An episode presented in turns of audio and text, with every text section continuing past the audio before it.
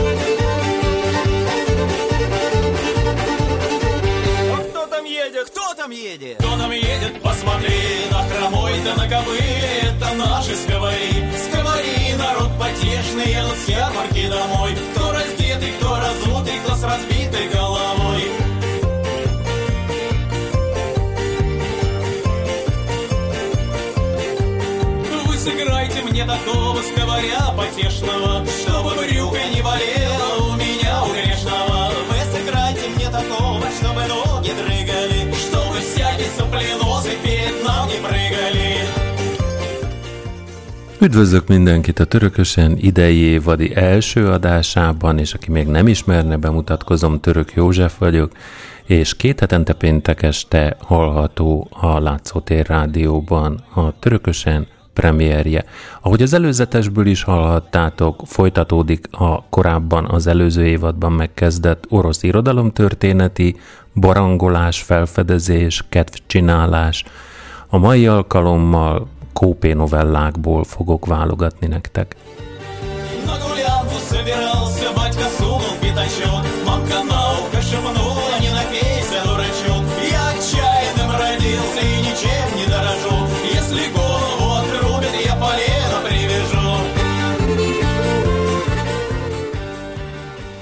És hogy a stílushoz a hangulatot is meghozzam, az Otávajó, vagy eredeti ejtésben a Távajó együttesnek a felvételeiből fogok játszani. Jó szórakozást kívánok hozzá!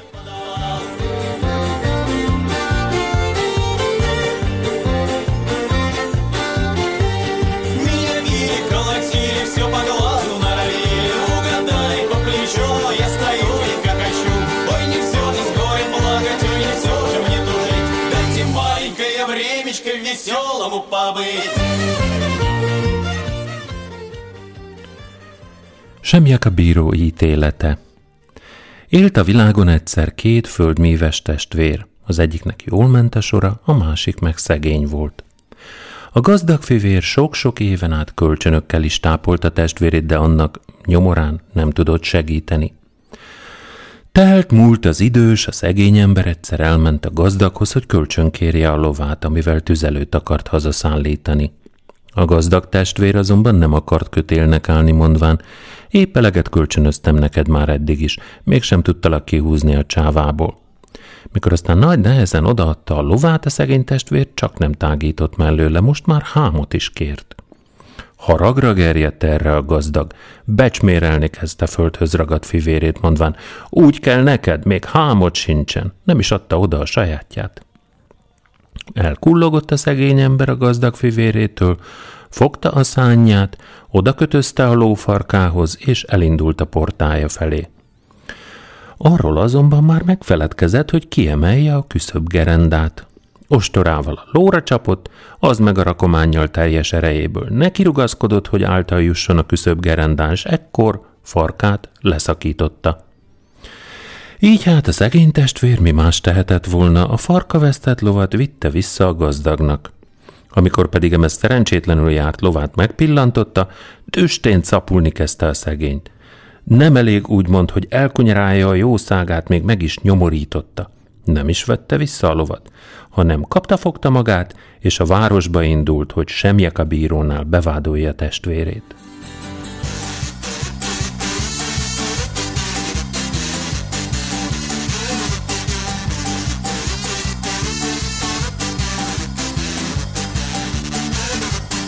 шубе, в шапке, в душе греке Дворник трубочку курил И, усевшись на скамейке, дворник снегу говорил Вер, вер, вер, вер, бум, бум, бум, май, Сасари, ласара, ласа, джимлай, рудера, лала A szegény ember pedig látván, hogy a fivére panasztételre indul, ő maga is felkerekedett és követte bátyját. Tudta ugyanis, hogy mindenképpen érte küldenek majd a városból, s ha most nem megy el, még előállítási pénzt is fizethet a hatósági embereknek. Alkonyatkor, még mielőtt elérték volna a várost, mindketten megállapodtak egy falucskában. A gazdag a falu papjához tért be éjszakai nyugovóra, mivel hogy ismerősök voltak. A szegény is megérkezett a pópa házához, s amint bement hozzá, legott a függőpricsre feküdt. A gazdag pedig belefogott mondókájába, elmesélte, hogy járt a lovával, aminek ügyében most tulajdonképpen a városba igyekszik. Majd a pappal együtt neki láttak a vacsorának, és eszük ágában sem volt, hogy a szegény embert az asztalhoz hívják. Ő meg csak feltápászkodott a pricsről, hogy lássa, hogyan falatozik a fivére a pap társaságában, s egyszer csak lezuhant a magasból egyenest a bölcsőbe, és nyomta a pópa apró gyermekét. Így aztán a pap is csatlakozott a gazdag fivérhez, együtt ment vele a városba, hogy panaszt tegyen a gyerek halála miatt a szegény ember ellen. Meg is érkeztek ahhoz a városhoz, ahol a bíró lakott. A szegény pedig követte őket. Ну как зарычит, как ногами застучит Так как скочит со скамейки, да по-русски закричит Вер, вер, вер, вер, бум, бум, бум, мой Рассосари, лазара,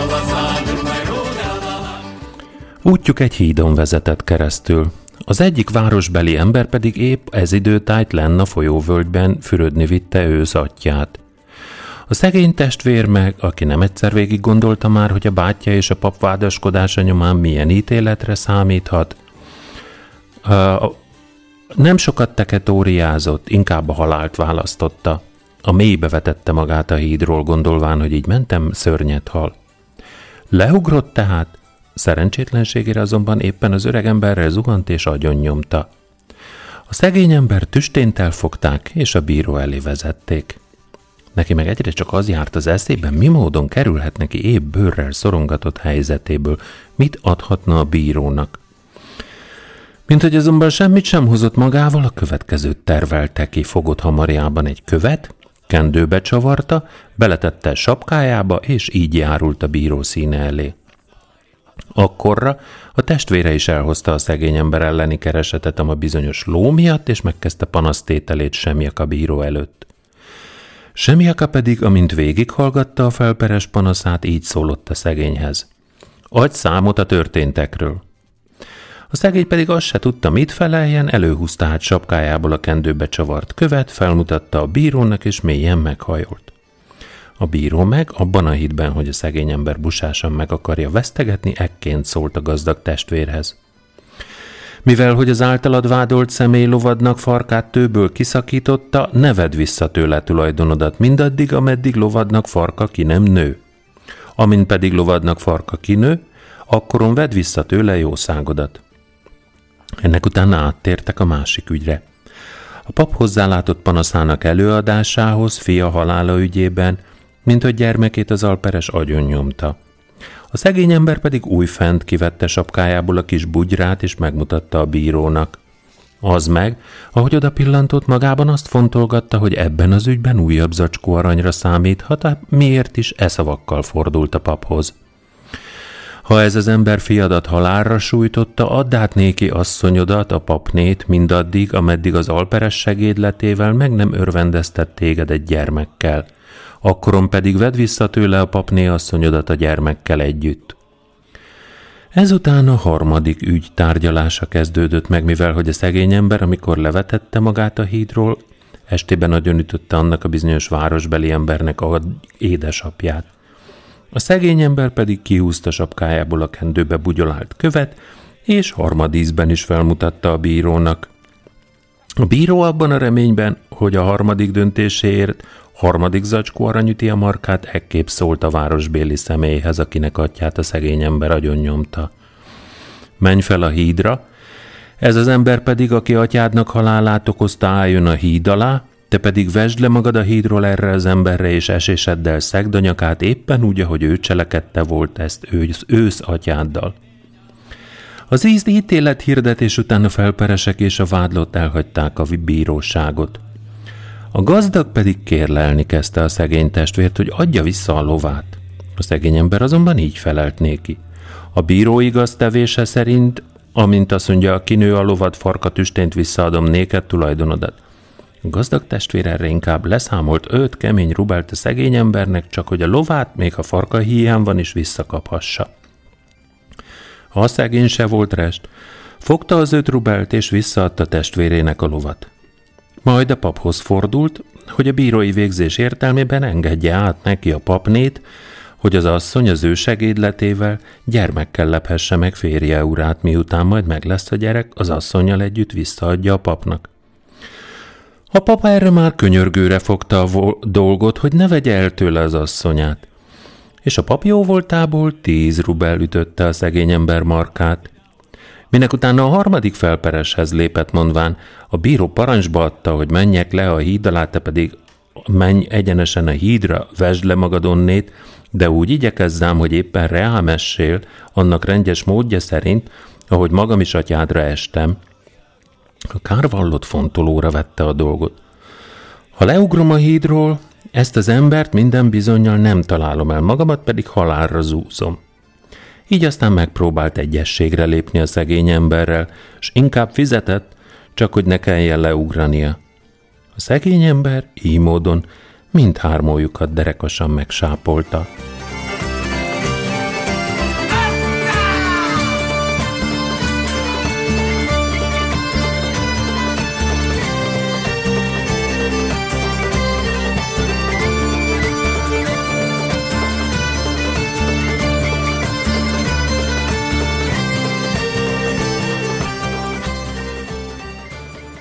A bíró pedig az alpereshez menesztette a törvényszolgát megparancsolva, hogy hajtsa be a vádlotton ezt a három bugyrot, amit a tárgyaláskor mutogatott.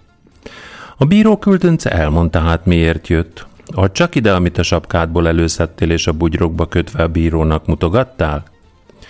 A bíró ugyanis megparancsolta, hogy hajtsam be azt rajtad. A szegény ember előhúzta a sapkájából a bebugyolált követ és megmutatta. Kifakadt erre a törvényszolga. Mi végre mutogatsz most nekem holmi hitvány kődarabot? Mire az alperes így válaszolt. Ezt szántam én a bírónak. Majd folytatta. Ha azt mondja, nem kedvem szerint járt volna el, ezzel a kővel oltottam volna ki az életét. Visszament hát a szolga a bíróhoz, és töviről hegyire mindent elmesélt. A bíró meg, miután végighallgatta a szolgája beszédét, így szólt – Minő hálával tartozom a magasságos mennybéli úristennek, hogy azon személy kívánsága szerint ítélkeztem. Ellenkező esetben életemmel lakolhattam volna meggondolatlanságomért. A szegény ember pedig örömtől repesve tért hajlékába, miközben nem győzött eleget hálálkodni magában az úrnak.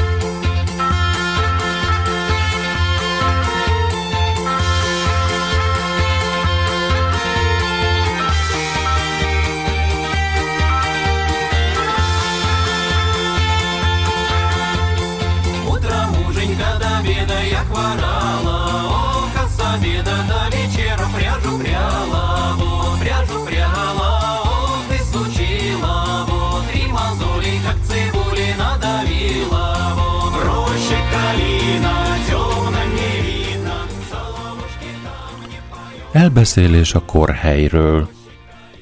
Élt egy bizonyos ember, aki Isten ünnepnapjain nagyon felöntött a garatra, és minden kupa után dicsérte az urat. Egy idő múltán, az előre megjövendőlt napon Isten elküldte az ő angyalát a korhely lelkért. Az angyal el is kísérte a mennyek országáig, s ott hagyva őt, eltűnt. A korhely meg tülekedni kezdett a kapunál. Előjött Péter apostol, és megkérdezte, ki tolakszik itt a szent kapunál? Az az ember meg így felelt. Én vagyok az a korhely. Uram, véled együtt akarok lakni a paradicsomban? Péter apostol azonban elutasította mondván, korhely nem léphet be a mennyeknek kapuján, majd eltávozott, de a korhely nem hagyta annyiban a dolgot, és az apostol után kiáltott. Uram, ki vagy te? Hallom a hangodat, de nevedet nem ismerem. Péter vagyok, felelte az apostol.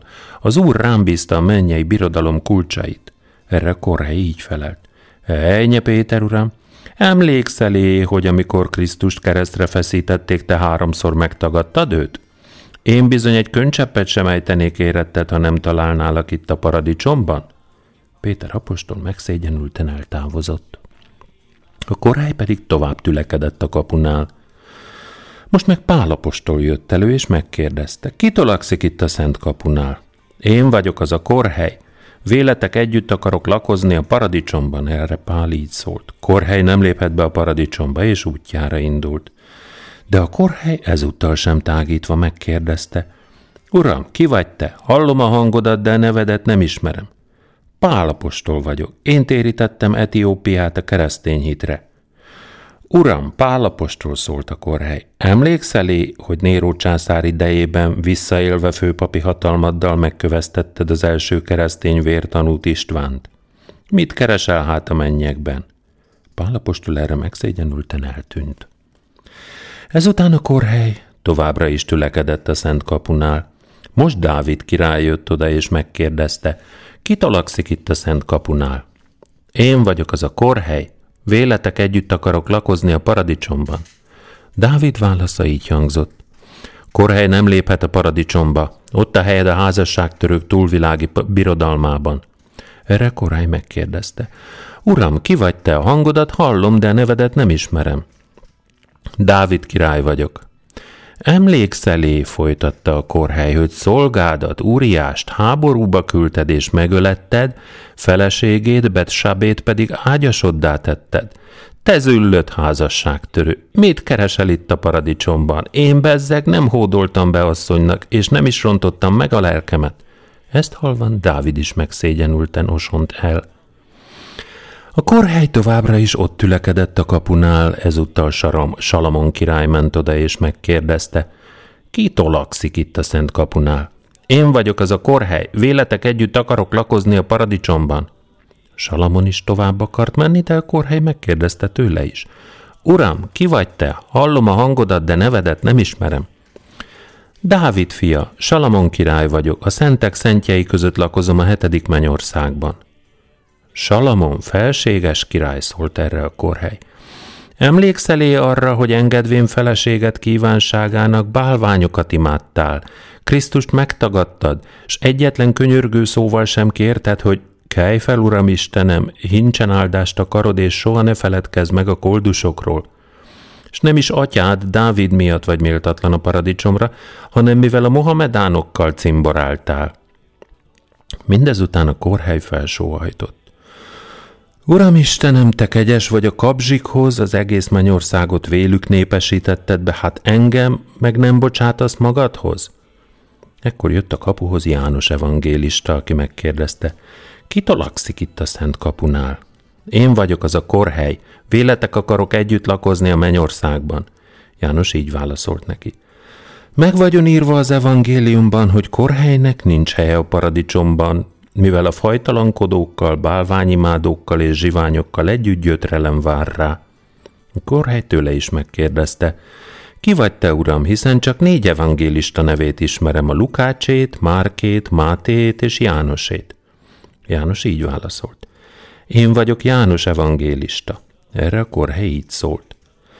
Uram, te azt írtad az evangéliumodban, hogy a korhelynek nem nyílik meg a mennyek országa, de azt is megírtad, Hogyha szeretjük egymást, akkor Isten mindkettőnket megoltalmaz.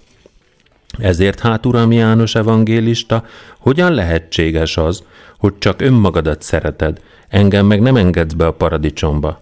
Jobban teszed ezért, ha az írásodból ezeket a szavakat kivágod, vagy nem is érintett többé kezeddel az evangéliumot. A kaputól pedig el nem megyek. János evangélista ekkor így szólt. Miként a csillagok az égen, a homokszemek a tengerparton, úgy árad szét tanításom az egész földön, s ezért kezemet sem mozdíthatom, hogy azt a részt kivágjam az evangéliumból. Kedves testvérem, jár be közénk a mennyországba. majd János evangélista kitárta Isten paradicsomának a kapuját, aminek a korhely végtelenül megörült. Ti pedig, testvéreim, orosz gyermekeim, pravoszláv keresztények, imádkozzatok az Úrhoz, ne paráználkodjatok, ne igyátok le magatokat a sárga földig, és akkor elnyeritek a mennyeknek országát, lakói lesztek a paradicsomnak. Hála légyen a mi Istenünknek, most és mindörökké. Ámen. Тимофей с мыком глаз чуть не попал, глаз бы пострадал, если б не очки. Дядя барабан свой в двух местах порвал в кейсе, денег нет, только притащи. Elbeszélés Frolsz Kobéjevről A novgorodi járásban élt egy Frolsz Kobéjev nevű nemes. Ebben a járásban terült el Nargyinna Sokin asztalnok birtoka is. Itt, ezen a birtokon időzött az asztalnok Annuska nevű lánya. Amikor Frolsz Kabéjev tudomást szerzett az asztalnok lányáról, fejébe vette, hogy meghódítja Annuskát. Csak hogy nem tudott megismerkedni vele, és ezért előbb összebarátkozott az asztalnok birtokának az intézőjével, akinek a házában gyakran megfordult Annuska. Egyszer, amint éppen az intézőnél volt látogatóban, betoppant oda Nárgyinnás Sokin asztalnok lányának a dajkája is. Frorszkabéjev megfigyelte, hogy ez a dajka mindig egy, együtt van Annuskával. Amikor a dajka, elhagyva az intézőházát vissza akart térni Annuskához, Frolszkabéjev utána ment, és két rubellel megajándékozta. A dajka erre így szólt. Szkabéjev úr, te nem érdemem miatt vagy ilyen kegyes hozzám, hiszen semmivel sem szolgáltam meg ajándékodat. De Frolszkabéjev csak átadta a pénzt, mondván, semmi ez nekem, aztán eltűnt, és egyhamar nem is jelentkezett. A dajka meg hazament úrnőjéhez, Annuskához, de a történtekről egy szót sem mondott néki. Frolszkabéjev egy darabig még elüldögélt az intézőnél, aztán ő is hazatért. A karácsonytól vízkeresztig tartó vigalmak idején, amelyeket a lányok Sziátki néven emlegetnek, Annuska megparancsolta dajkájának, hogy keresse fel a Nárgyinnás Sokin birtoka közelében élő nemesi családokat, és lányaikat hívja meg egy estére. A dajka el is ment, meghívta a nemesek lányait Annuskához, s azok el is fogadták a meghívást. Eljutott a dajka Frolsz Kabéjev házába is, és meginvitálta Annuskához Kabéjev hugát is. De a lány előbb még így szólt. Várj egy keveset, hadd kérdezzem meg a bátyámtól, elmehetek-e, s majd közlöm a válaszomat. A lány meg is kereste a bátyját, akinek elmondta, hogy Nargyinnas Sokin lányának a dajkája jött el hozzájuk, hogy tolmácsolja az estére szóló meghívást. Frolszkábéjev így szólt a hugához. Menj és mondd meg annak a dajkának, hogy nem egyedül leszel, hanem elkísér egy bizonyos nemes lánya is. Frolszkábéjev húga nem értette ugyan, hogy kire gondol a bátyja, de nem mert ellent mondani neki, közölte a dajkával, hogy egy bizonyos nemes lányával együtt megy el majd az estére. A dajka pedig visszament úrnőjéhez, Annuskához, Eközben Frolszkábéjev így rendelkezett, Nohgocskám, ideje, hogy készülődj és indulj a vendégségbe.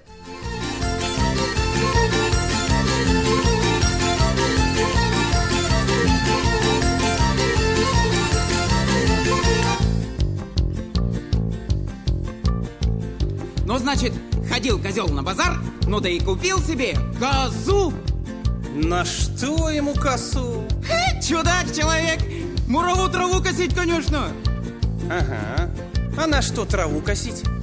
Ну, к примеру, чтоб добра коня выкормить. Тю! А на что добра коня-то кормить?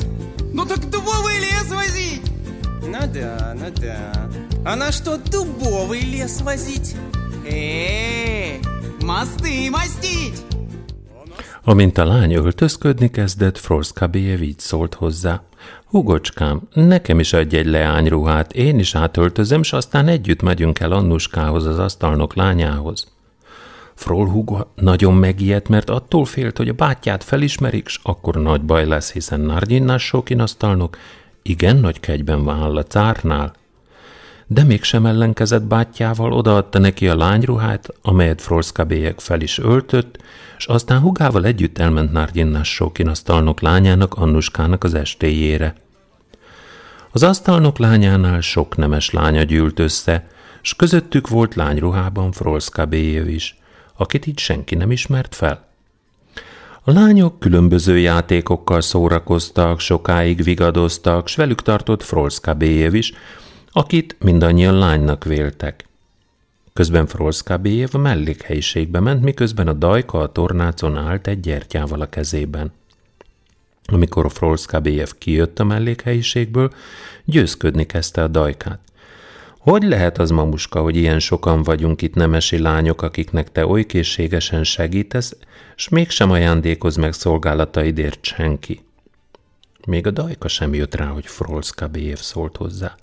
Frol meg elővett öt rubált, és átadta a dajkának. És mivel az öreg azt, még mindig nem ismerte fel Frolszka béjevet, a csirkefogó a lábaihoz borult, felfedte ki létét, megmondta, hogy ő bizony Frolszka béjev nemes, és éppen Anuska kedvéért bújt, lá, bújt lányruhába, mivel eltökélte, hogy szerelmi kapcsolatot kezd az asztalnok lányával.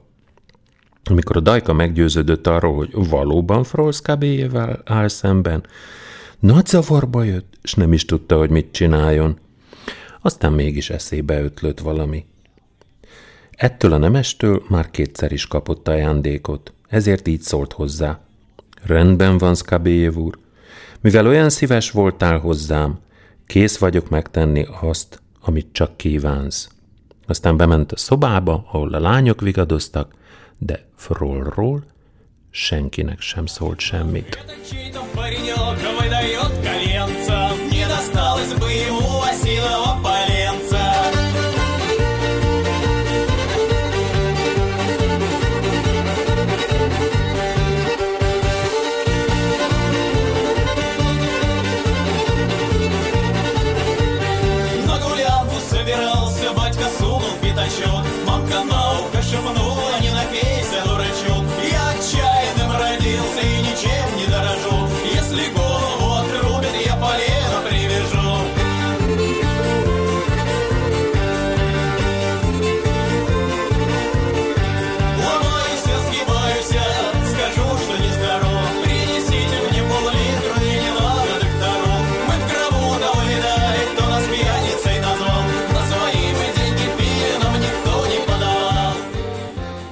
A dajka ezután így szólt úrnőjéhez Annuskához. Lányok, elég ebből a szórakozásból, most olyan játékra tanítalak meg benneteket, amelyet régebben a gyerekek játszottak.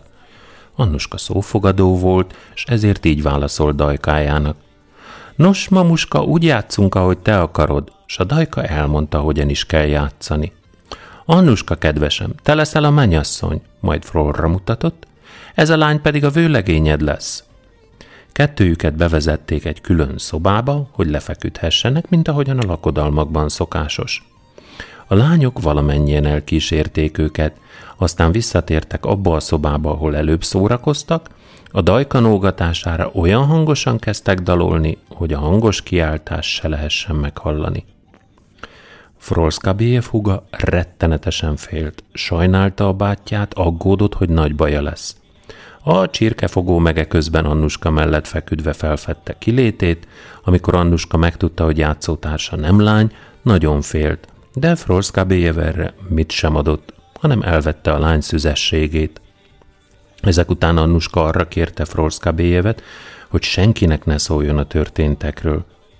Később a dajka a lányoktól kísérve bement abba a szobába, ahol a menyasszony és a vőlegény feküdt, Annuska arca ekkor valósággal elváltozott, de a lányok Frolszkavéjében nem ismerték fel a férfit, mivel lányruhában volt. Persze Annuska sem szólt arról, ami történt, hanem dajkáját kézen fogva elvezette a többiektől, és szemrehányóan korholta. Mit tettél velem? Hiszen nem lány volt a társam, hanem férfi ember. Frolszka Béjev nemes. Ekkor a dajka így mentegetőzött. Úrnőm, bizisten nem ismertem fel, azt hittem, hogy éppen olyan lány, mint a többi. De ha már ilyen gyalázatosan viselkedett, akkor hiszem magad is tudod, éppen elég emberünk van ahhoz, hogy elpusztítsuk. Csak hogy Anuska megsajnálta Frolszka béjevet, és leintette dajkáját. Ugyan már, mamuska, most már mindegy, amit elvesztettem, azt többé vissza nem szerzem. A lányok meg visszamentek abba a szobába, ahol előbb szórakoztak, s velük tartott Annuska is. Közöttük vigadozott éjfélig a lányruhás Frolszka béjév is. Később valamennyien lepihentek. Annuska Frolszka béjévvel feküdt le. Reggel a lányok felkeltek, s valamennyien, közöttük Frolszka béjév is, a hugával, útra készülődtek. Annuska mindenkitől elköszönt, de Frolszka béjevet és hugát visszatartotta.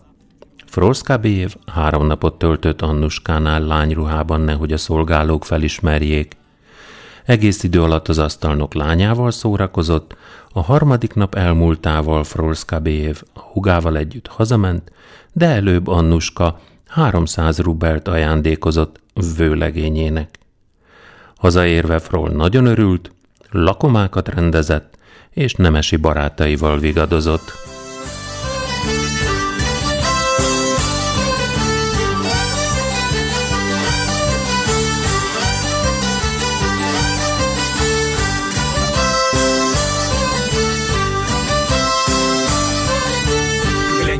Крикнул Ваня, видишь, чучело сидит. И глазами угольками на метлу свою глядит. Вер, вер, вер, вер, бум, бум, бум, ай, Сари, лосара, лоса, джимай, рудера, лала Это вроде снежные бабки или просто Дед Мороз. Ну когда ему по шапке, да схвати его за нос. Вер, вер, вер, вер, бум, бум, бум, ай, Сари, лосара, лоса, джимай, рудера, лала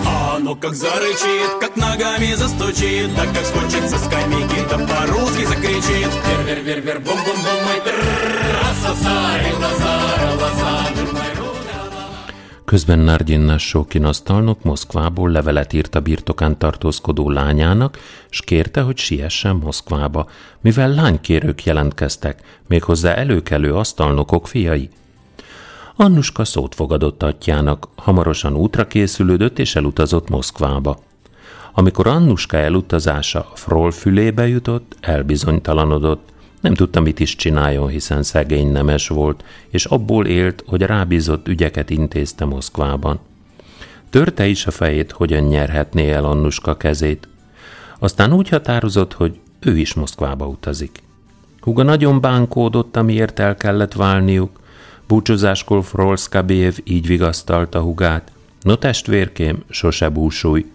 Ha az életembe kerül is, akkor sem mondok le Annuskáról. Vagy győzök, vagy meghalok.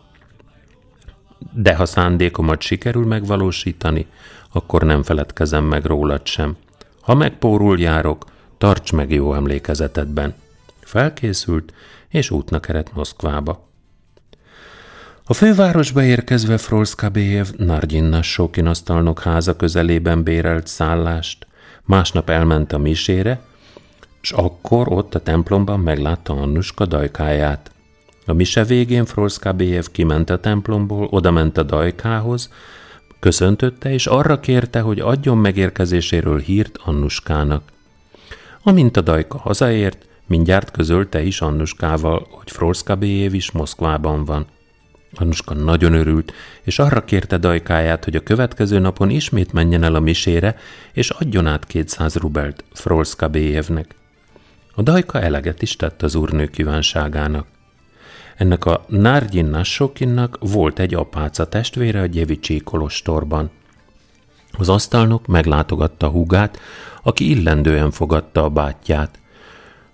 Hosszú ideig beszélgettek, végül az apáca alázatosan arra kérte a bátyját, hogy engedje el hozzá a kolostorba Annuskát, mivel már régen látta unokahugát.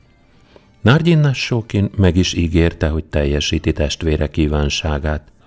Az apáca még arra is kérte a bátyját, hogy akkor is engedje el Annuskát, ha ő, az apa nem tartózkodna otthon, mivel kocsit küld unokahúgáért. No.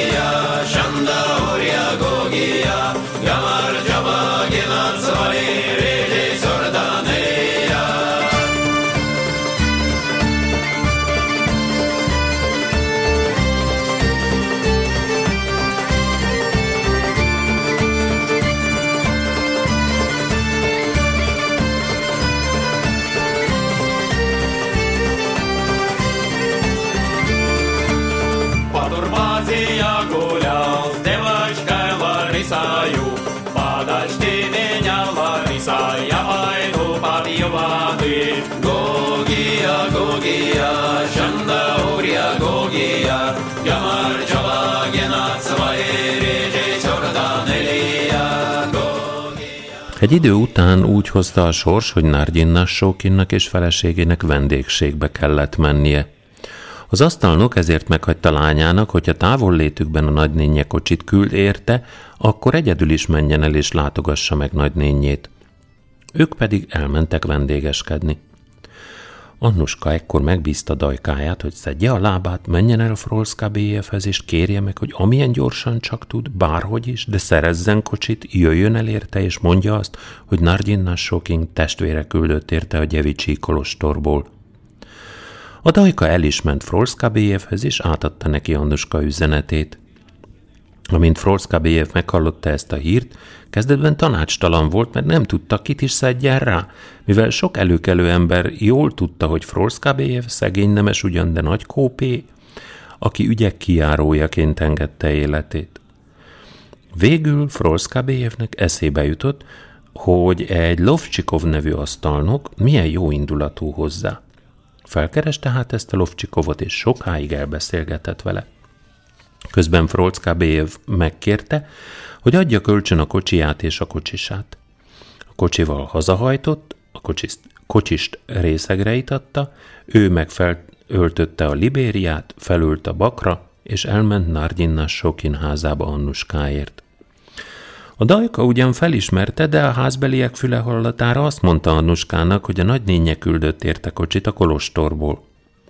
Annuska útra készülődött, a kocsiba ült, és azzal Frolszka BF szállására hajtottak. Ekkorra már felébredt Lovcsikov kocsisa. Frolszka BF észrevette, hogy a kocsis nem elég részeg, és ezért a sárga földig leitatta, majd ilyen állapotban berakta a kocsiba. Maga meg a bakra ült, és Lovcsikov házához hajtatott. Leszállt a bakról, kinyitotta a kaput, és a kocsit beengedte az udvarba. Látják ám Lovcsikov szolgái, hogy megjöttek a lovak, a kocsis meg ott hever a kocsiban holt részegen. Siettek is jelenteni Lovcsikovnak, hogy a kocsis részegen fekszik a kocsiban, de hogy kihajtotta be a lovakat, azt nem tudják. Lovcsikov elvezettette a lovakat is, a kocsit is, és így morfondírozott. Még jó, hogy végleg el nem vitte, hiszen Frolszka béjeven semmit sem lehet bevasalni. Reggel aztán Lovcsikov vallatóra fogta a kocsist, de az csak ennyit mondott. Arra emlékszem, hogy Skabéjev szállására hajtottam, de hogy ez a Skabéjev hová ment és mit csinált, azt nem tudom. Amikor Nárgyinnás Sokin hazaért a vendégségből, Annuska felül érdeklődött.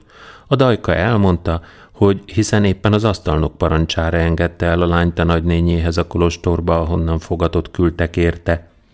Erre Nárgyinnás Sokin csak annyit mondott, rendben van.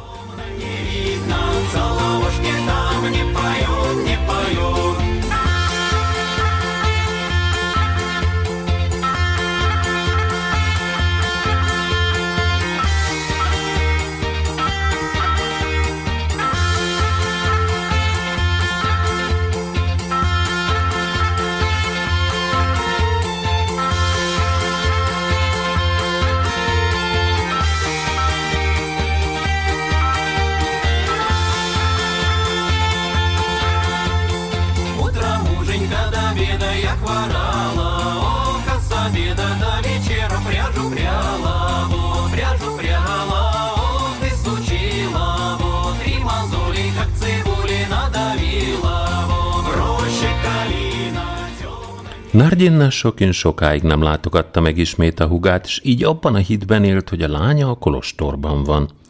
Közben pedig Frolszka béjevel vette Annuskát feleségül.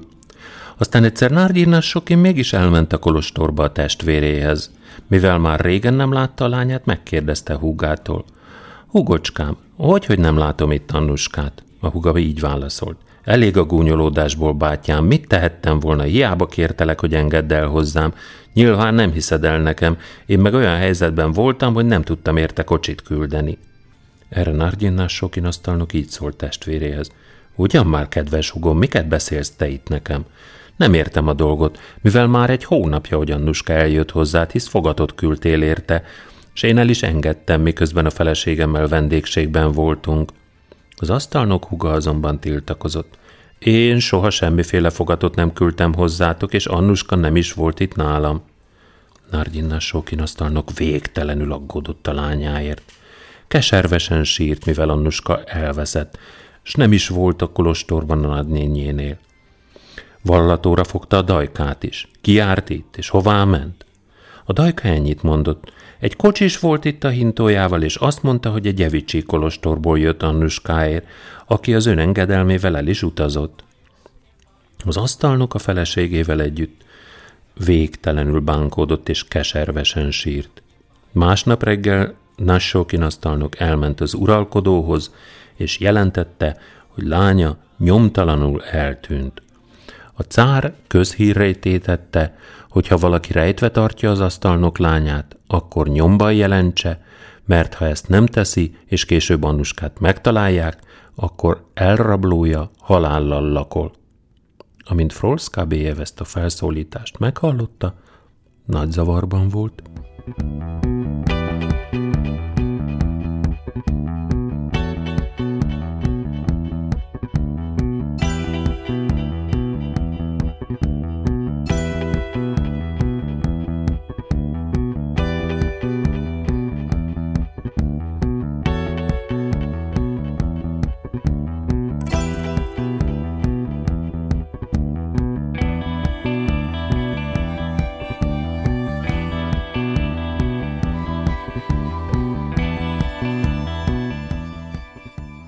Froszkábév aztán kifundálta, hogy felkeresi Lovcsikov asztalnokot, és elmond neki mindent, mivel ez a Lovcsikov mindig nagyon jó indulatú volt hozzá. El is ment Lovcsikovhoz, akivel sokáig elbeszélgetett, az asztalnok megkérdezte. Norszkábéjev úr, megnősültél-e? Mire Szkábéjev? Megnősültem, nagyságos uram. Gazdag lányt vettél el? Egyelőre még nyomát sem látom a gazdagságnak, mondta Szkábéjev, de az idő majd megmutatja, hogy mi lesz. Erre Lovcsikov így szólt a pártfogoltjához. No hát, Skabéjev úr, most már élj rendesen, hagy fel a kihágásokkal, élj a birtokodon a legjobb egészségben. Majd Frolszkabéjev arra kérte Lovcsikov asztalnokot, hogy nagy bajában legyen közben járója. Lovcsikov erre így szólt. Beszélj, ha rendes dologról van szó, segítek. Ha nem, akkor ne haragudj. Nárgyinnás Sókin asztalnok lánya Annuska van nálam, őt vettem feleségül, vallotta be Frorszka Béjev. Lovcsikov erre röviden csak ennyit mondott. Amit tettél, azért vállald is a felelősséget. Csak hogy Frorszka Béjev tovább folytatta. Ha nem jársz közben az érdekemben, akkor neked is kijut a bajból. Már elhírezteltem, hogy te adtad kölcsön a kocsit. Ha ezt nem tetted volna, akkor én nem csinálhattam volna semmit. Persze Lovcsikov erre igen kellemetlenül érezte magát, és csak annyit mondott. Igazi csirkefogó vagy, mit tettél velem? Jól van, amennyire tudok, közben járok az érdekedben. Aztán előadta a tervét. Másnap elmegy az Uszpenszki székesegyházba, és a misén ott lesz Nárgyinnás Sokin asztalnok is, aztán együtt lesznek az Ivanovszkája téren, Lovcsikov meghagyta Frolszkabéjevnek, hogy majd akkor menjen oda hozzájuk, boruljon le Nárgyinnás Sokin előtt, mondjon el mindent a lányáról, ő, Lovcsikov pedig megpróbálja kiengesztelni az asztalnokot. Frolszkabéjev el is ment az Uszpenszki székes egyházba a misére. Ott volt Nárgyinnás Sokin és Lovcsikov is, és a többi asztalnok is. A mise után az asztalnokok összegyűltek az Ivanovszkája téren szemben a Nagy Iván harangtornyával, és ügyes bolyos dolgaikról beszélgettek. Nárgyinnás Sokin nagyon szomorú volt, lányának sorsán töprengett. Erről beszélt vele Lovcsikov is, s próbálta megenyhíteni a szívét. Beszélgetésük közben hozzájuk lépett Frolszkabéjev, s ahogy illik, üdvözölte az asztalnokokat. Frolszkabéjevet minden asztalnok ismerte, a csirkefogó ekkor Nárgyinnás Sokin lábaihoz borult és bocsánat kérésért esedezett. Kegyelmes uram, első az asztalnokok között, bocsáss meg nekem bűnös rabodnak az ellened elkövetett vakmerő tettemért. Az asztalnok bár már idős ember volt, mégis jól látott, de azért kampos botjával kisé felemelte Frolszkabéjevet, ezt kérdezve tőle. Hát te ki vagy? Beszélj magadról, és mondd meg, mit akarsz tőlem. Frolszkábéjev csak ennyit mondott. Engedj el! Ekkor Lovcsikov asztalnok odament Nárgyinnás Sokinhoz, és így szólt hozzá. Frolszkábéjev nemes hever lábaidnál, és védkért bocsánatot ért esedezik. Erre Nárgyinnás Sokin asztalnok rákiáltott Frolszkábéjevre. Állj fel, te csirkefogó, régóta ismerlek már, te csibész besugó. Mindenki tudja, hogy tisztességtelen módon élsz. Beszéljteg az ember. Ha értelmesen szólsz, akkor gondoskodom rólad, ha nem, akkor magadra ves. Már régen megmondtam, te csibész, hogy élj tisztességesen. Állj fel, és mondd, mi a vétked. Froszkabév felegyenesedett és bevallotta, hogy Annuskát elvette feleségül és együtt laknak. Ahogy Nárgyinnás Sókin megtudta, hogy a lányával mi történt, szemét elhomályosították a könnyek, és szinte eszét vesztette. De hamarosan magához tért, és így korholta Skabéjevet. Mit csináltál, te csirkefogó? Tisztában vagy te magaddal? Ki vagy te? Én nem bocsátom meg a bűnödet. Még hogy az én lányom, te csirkefogó, a tied legyen, a cárhoz is elmegyek, hogy panaszt tegyek ellened, amiért ilyen aljas módon megsértettél. De Lovcsikov asztalnok megint oda ment Nárgyinnás Sokinhoz, és kérlelni kezdte, hogy ne siesse el a panasztevést az uralkodónál. Jobb, ha most hazamégy, mindent elmondasz a feleségednek, megtanácskozod vele a dolgot, hiszen azt, ami történt visszacsinálni már nem lehet. Skabéjev meg úgy sem menekülhet haragod elől. Nárgyinnás Sokin meg is fogadta a tanácsot. Nem az uralkodóhoz ment, hanem kocsiba ült és hazahajtatott. Frolszkábéjev is hazament, és így szólt a feleségéhez. No, Annuska, most aztán nem tudom, mi lesz velünk. Megmondtam apádnak, hogy hol vagy. Замерзают уши, руки, не согреть ноги, не согреть можно колись. Тимофей с мыком глаз чуть не попал, глаз бы пострадал, если б не очки. Тетя барабан свой в двух местах порвал в кейсе, денег нет, только пятачки.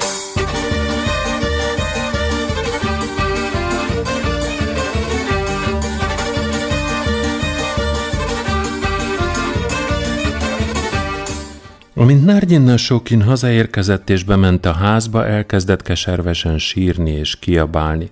Asszony, asszony, képzeld, megtaláltam Annuskát. Hát hol van most? kérdezte az asszony. Nassoki meg elmondta a feleségének, hogy az a gazember csirkefogó, besúgó Frolszkabéjev feleségül vette. E szavak hallatán Annuska anyja szólni sem tudott, csak sajnálta a lányát. Mind a ketten sírtak, szitták és átkozták a lányukat, de nem tudták, hogy most aztán mit is csináljanak. Később megnyugodtak, erőt vett rajtuk a részvét, lányukért és töprengeni kezdtek. Valakit el kell küldeni, hogy megtudakolja, hol lakik ez a csirkefogó, és megérdeklődje, éle még Annuska.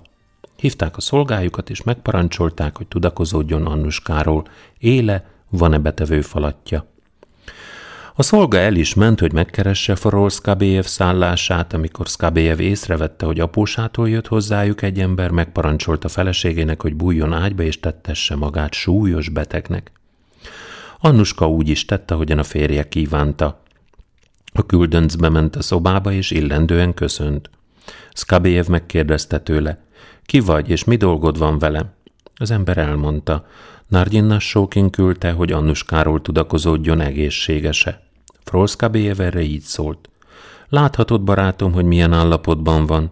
Már csak ilyen a szülői harag. A háta mögött szidják és átkozzák, s ettől már halálám van. Mondd meg nekik, hogy ha már a háta mögött szidják is, legalább adják szülői áldásukat rá. A küldönc elköszönt és visszament Nárgyinnás Sókin asztalnokhoz, aki megkérdezte tőle, no mi az, megtaláltad a szállást és láttad Annuskát? Éle, vagy már nem él? A küldönc közölte, hogy Annuska rettenetesen beteg, és alig ha marad életben, ezért legalább a távolból kéri a szülői áldást. Az asztalnok a feleségével együtt nagyon bánkódott e hír hallatán, és törték a fejüket, mit is csináljanak azzal a csaló csirkefogóval. Annuska anyja így szólt. Na, most már mindegy. Az Isten rendelése az, hogy ilyen csirkefogó kezébe került a lányunk. Küldjük el hozzájuk az ikont, és adjuk rájuk áldásunkat innen a távolból, s majd ha szívünk kiengesztelődik irántuk, akkor találkozhatunk. A drága kövekkel díszített, aranyrámában levő ikont levették a falról, és 500 rubellel együtt elküldték Frolszkabéjevnek. A szolgának meghagyták, mondja meg Annuskának, hogy imádkozzon az ikon előtt. Frolszkabéjevnek meg megüzenték, hogy vigyázzon, nehogy elherdálja a pénzt.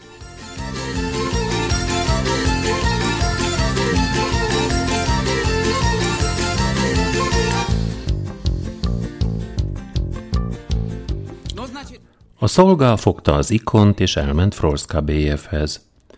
Amint ez meglátta, a küldöncet így szólt a feleségéhez. Annuska, kelj fel! Az asszony fel is kelt, és helyet foglalt Frolszka BF mellett. Belépett a küldönc, és átadta az ikont Frolszka BF-nek.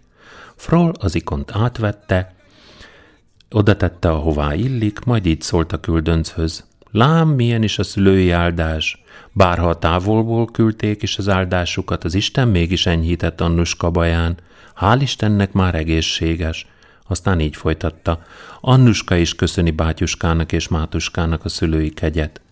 A küldönc visszatért gazdájához, jelentette, hogy átadta az ikont, Annuska pedig már egészséges. Szólt a fiatalok köszönetéről is, aztán elment, ahová küldték. Nárgyinnás sókinasztalnok töprengeni kezdett. Sajnálta a lányát, és így szólt a feleségéhez.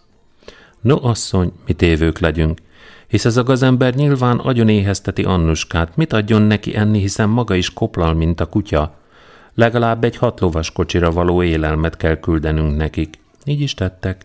Az élelmet meg lajstromba vették, Frolszkábéjev azonban ügyet sem vetett a lajstromra. Lerakatta a küldeményt és meghagyta az embereknek, hogy tolmácsolják háláját a szülői kegyért. Ettől kezdve Frolszkábéjev csak csodálkozott, hogy milyen bátran váltotta valóra tervét. Még sok idő telt el, amíg Nárgyinnás Sókinnak és feleségének megpuhult a szíve, de már nem csak Annuskát, hanem Frolszkábéjevet is sajnálták. Elküldtek hát hozzájuk egy embert, és arra kérték őket, hogy mindketten tiszteljék meg Nárgyinnás Sokin asztalát. A küldöncel is ment, és arra kérte Frolszkabéjevet, hogy még aznap este legyen szíves és menjen el feleségével ebédre. Frolszkabéjev válasza így hangzott.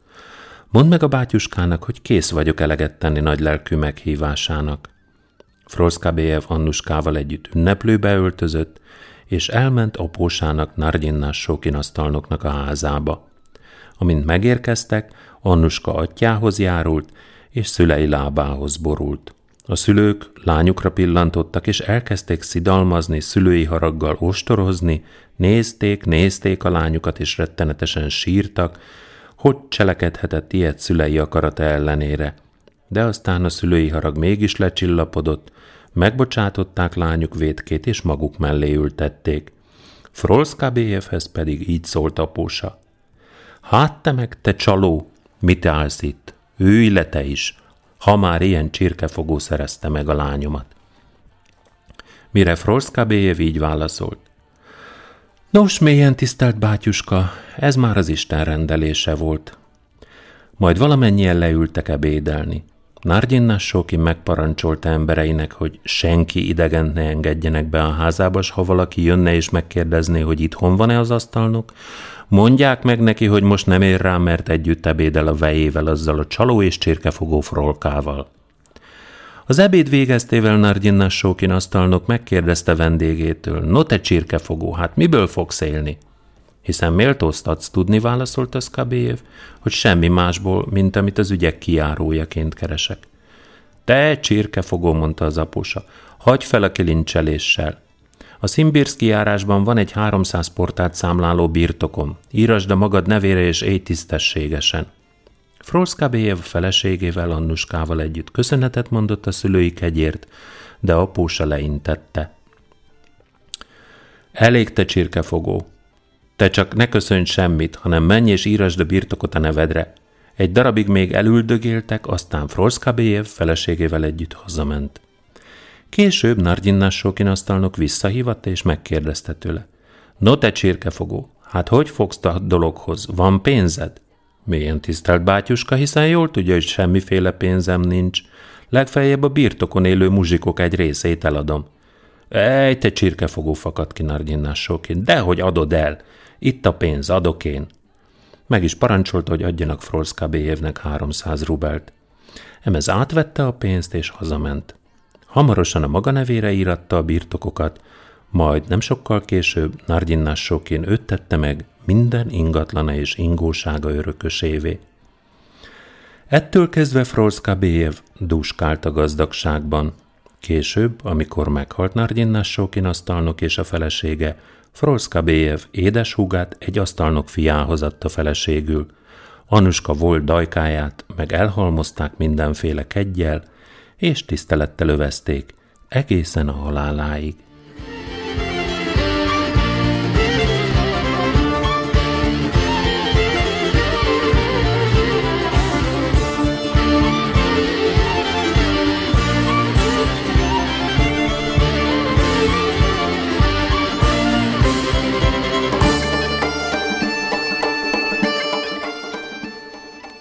Köszönöm szépen, hogy velem tartottatok ebben az egy órában, az, az évad első törökös ennyében.